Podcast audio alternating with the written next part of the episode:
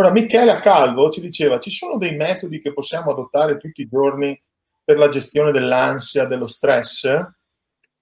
Allora, ci sono, ce ne sono tantissimi. Uh, tenete conto, quando ero alla Sapienza a Roma abbiamo valutato oltre 240 respirazioni meditative, ne funzionavano tre per il sistema nervoso. Quindi dipende cosa vogliamo fare. Partiamo da un assunto. Uh, è importante capire, la formula magica non esiste per nessuno. Non esiste la formula magica esiste la possibilità o meno di capire cosa funziona per noi. Quindi già questo ci fa capire che prima dobbiamo tornare a casa, dobbiamo tornare alla base e anche in questo siamo esteriorizzati eccessivamente. Molte persone sono alla ricerca fuori di loro di qual è la formuletta magica, il metodo, il meccanismo, la regolina, la formuletta per arrivare a ottenere un risultato. Sbagliato. Abbiamo acceso la luce rossa. Beh, dobbiamo tornare a casa, capire, imparare ad ascoltare le sensazioni del nostro corpo e capire, esplorando, provando, cosa funziona per noi. Quindi certo che ci sono, ma la domanda che ti pongo è cosa funziona con te? E se non funziona, sai perché? Quindi torniamo a noi, perché solo così, anche se apparentemente il, il, il percorso sembrerà più lungo, più tortuoso, sarà sicuramente la differenza che c'è fra la fisica classica e la linea retta e lo spazio-tempo di Einstein e le curvature che ci sono all'interno dello spazio-tempo. Ad oggi lo spazio-tempo ha ragione, non esistono le linee rette, esiste la ricerca e la, l'esplorazione e la messa in dubbio e la prova empirica. Quello che funziona quando è bene per noi e rispetta la nostra fisiologia fa sempre bene. Guido ci dice, c'è un segnale, Guido la Vespa che sarà, penso, un, un nome, un alias, mi auguro per lui. Eh, c'è un segnale del corpo che ci avvisa che stiamo entrando in una fase di stress troppo avanzata? Ci sono dei piccoli movimenti o esercizi che ci possono aiutare prima di un incontro importante o di prendere una decisione? Sì, esercizi ci sono, li faremo vedere poi eh, verso la fine, ne daremo uno che si occupa proprio della stimolazione del sistema nervoso ma come tutti gli esercizi sarebbe come andare a una gara allenandosi il giorno prima. Il problema delle persone è spesso questo. Um, cosa succede? Oggi noi siamo alla richiesta e la necessità di una soluzione quando insorge il problema. E mi dispiace per voi, ma la fisiologia umana non funziona così. Uh, gli adattamenti umani sono lenti, non hanno fretta, hanno i loro tempi. E quindi se noi ci alleniamo il giorno prima della gara, sicuramente ci troveremo a performare male durante la competizione. Noi cerchiamo la pace solo quando abbiamo scoperto l'ansia.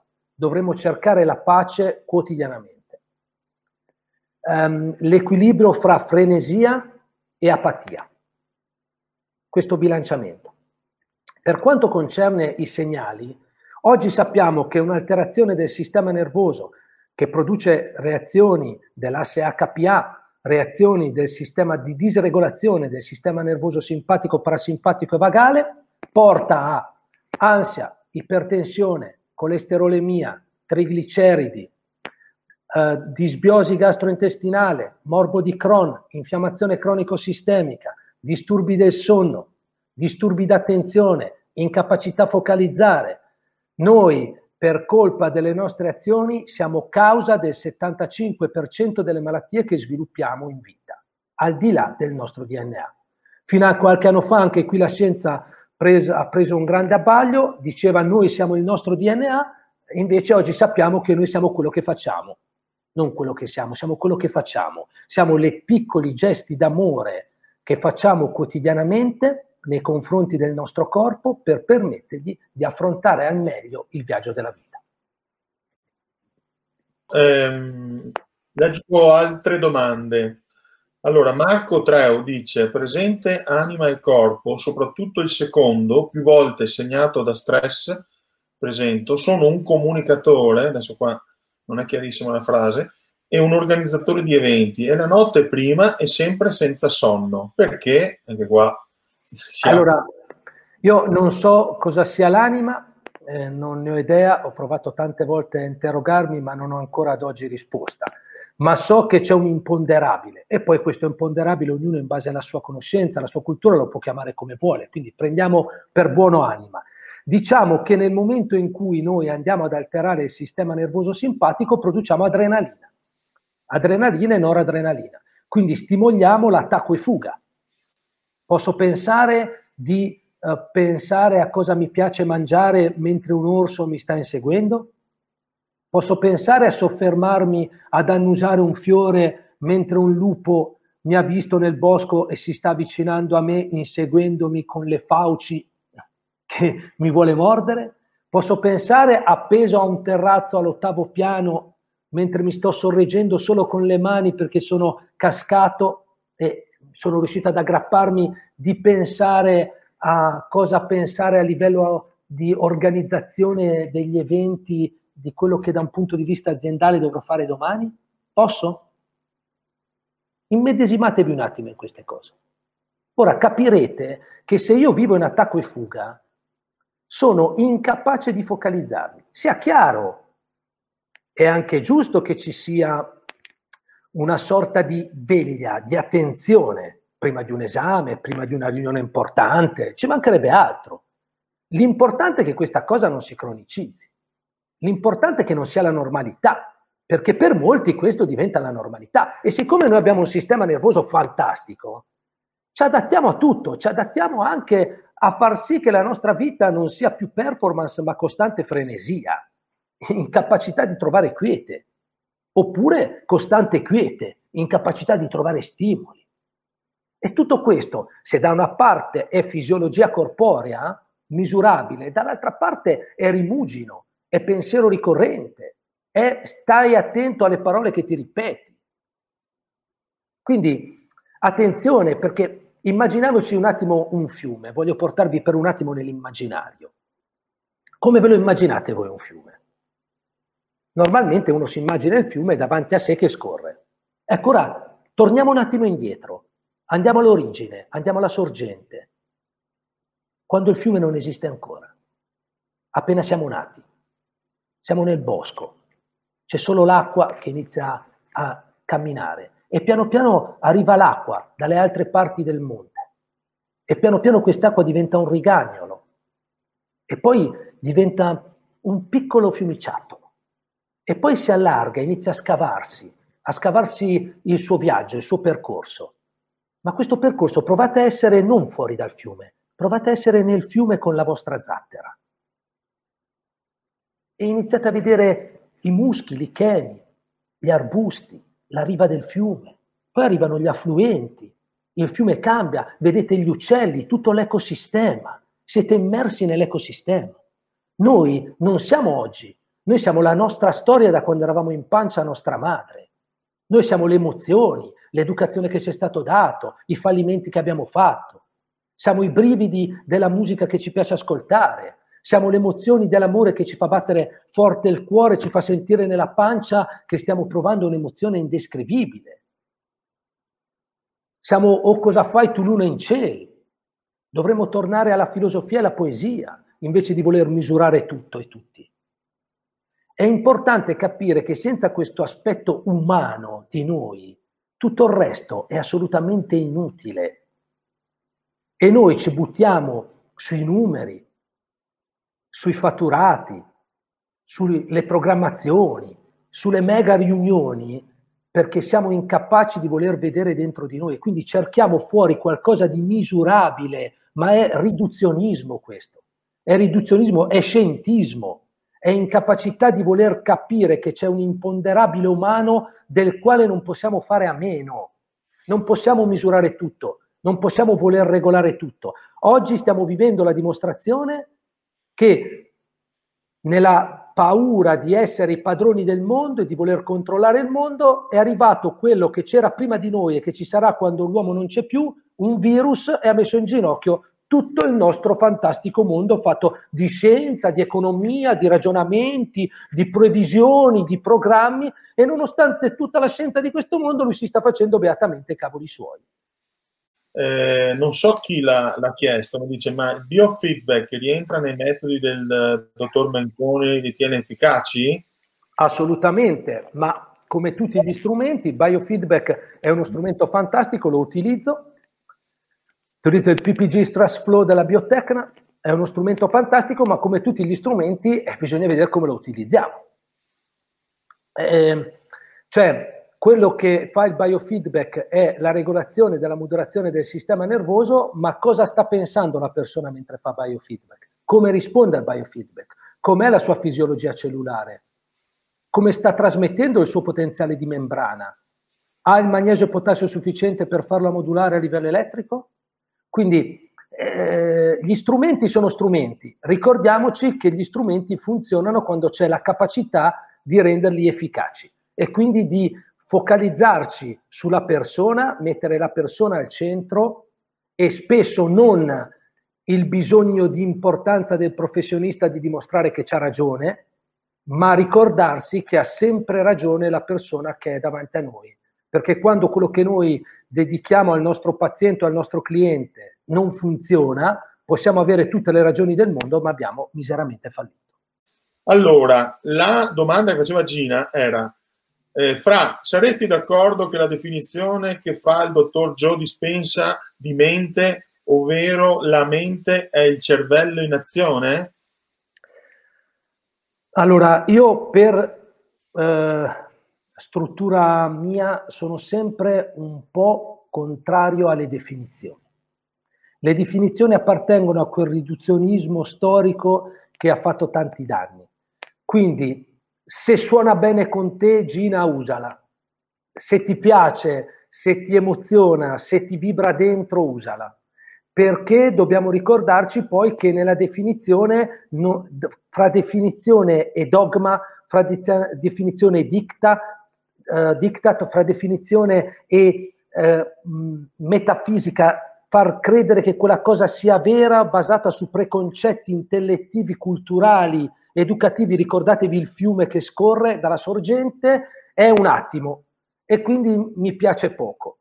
Però ogni definizione che suona per noi, se siamo pronti poi a metterla in discussione, va bene. E dice, ciao Francesco, potresti scendere un po' più nel dettaglio su cosa vuol dire vivere circadiano?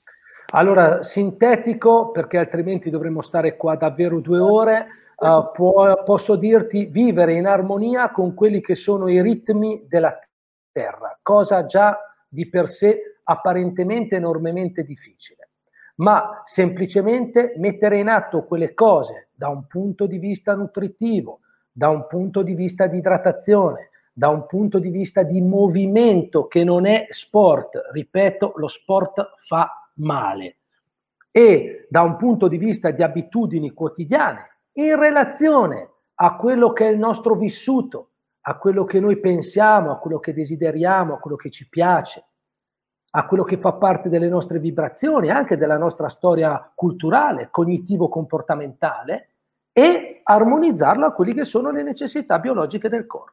Qualcuno ha scritto subito, come lo sport fa male? Lo sport fa male. Lo sport è come l'imprenditore che guarda il fiume dalla riva eh, l'uomo non è nato per fare sport, l'uomo è nato per muoversi. Muoversi vuol dire esplorare a livello multiplanare tutte le capacità del corpo umano. Lo sport è ottimizzare una sola capacità per performare in competizione. Quindi lo sport è la limitazione più grande che esista di quelle che sono le capacità del corpo. Io all'interno del libro Ama il corpo tuo come te stesso ho fatto una serie di 10 esercizi che ho chiamato Simply One, ovvero tutte quelle cose che su base esperienziale, eh, scientifica e analitica ho provato a sintetizzare cercando di non cadere nel riduzionismo per far capire che il corpo ha varie possibilità e quindi sono cose che dovremmo saper fare tutti.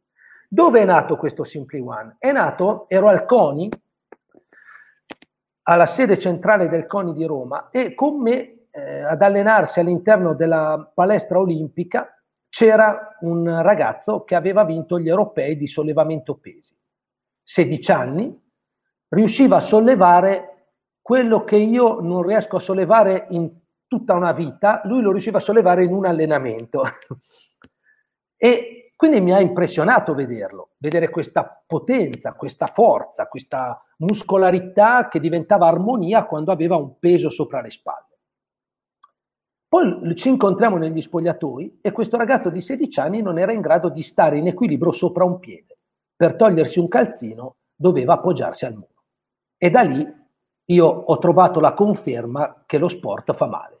Tutti gli sportivi che hanno il coraggio di dirlo dicono che, compresa la ginnasta della nazionale americana, molto giovane, quella di, di colore, che ha detto mi voglio ritirare perché sto vivendo quei dolori, così come anche un fantastico nuotatore nostrano l'ha detto, lo sport è un overused del corpo che porta a livello psicoemotivo e fisico incontro a un grosso decadimento e incontro a difficoltà a mantenere, a garantire, a perpetuare la salute. Quindi assolutamente sì, lo sport fa male. Se avete dubbi, vi consiglio lo sport del doping di Sandro Donati, un maestro dello sport del CONI che ha spiegato in maniera molto fantastica, o il, il documentario Icarus su Netflix che spiegano in maniera fantastica, ma Sandro Donati molto meglio, com'è lo sport.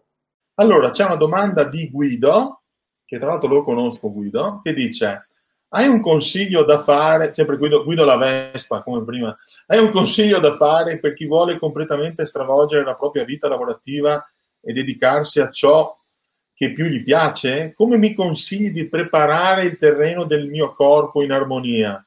Tanto Guido lo conosco, eh, sostanzialmente è, uno, è una persona fantastica, di grandissimo cuore, è un corsista della scuola, ha fatto la scuola nel 2019, ha un progetto di impresa bellissimo che però gli deve lasciare, cioè come sempre, facendo tanti anni da, da dipendente, da manager, dovrebbe diventare eh, libero, cioè dovrebbe creare la sua impresa. E naturalmente questo lo mette in uno stato di eh, diciamo, incertezza e quindi l'incertezza gli crea tutta una serie di eh, dubbi. L'idea sua è geniale, l'idea sua è, è potente, ha la luce negli occhi, quindi quella, quella parte razionale. Magari se hai una cosa breve dal tuo punto di vista che gli possiamo dire.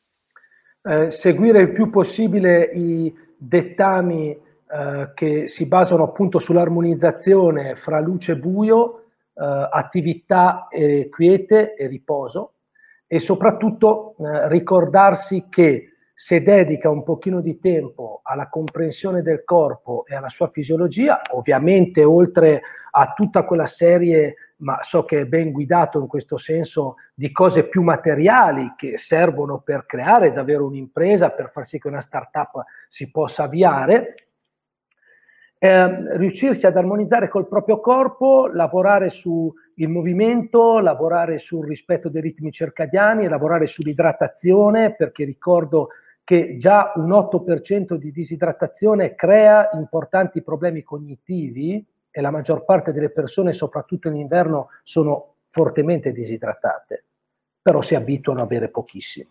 Tenete conto, noi dovremmo bere dal 3 al 5% del peso corporeo.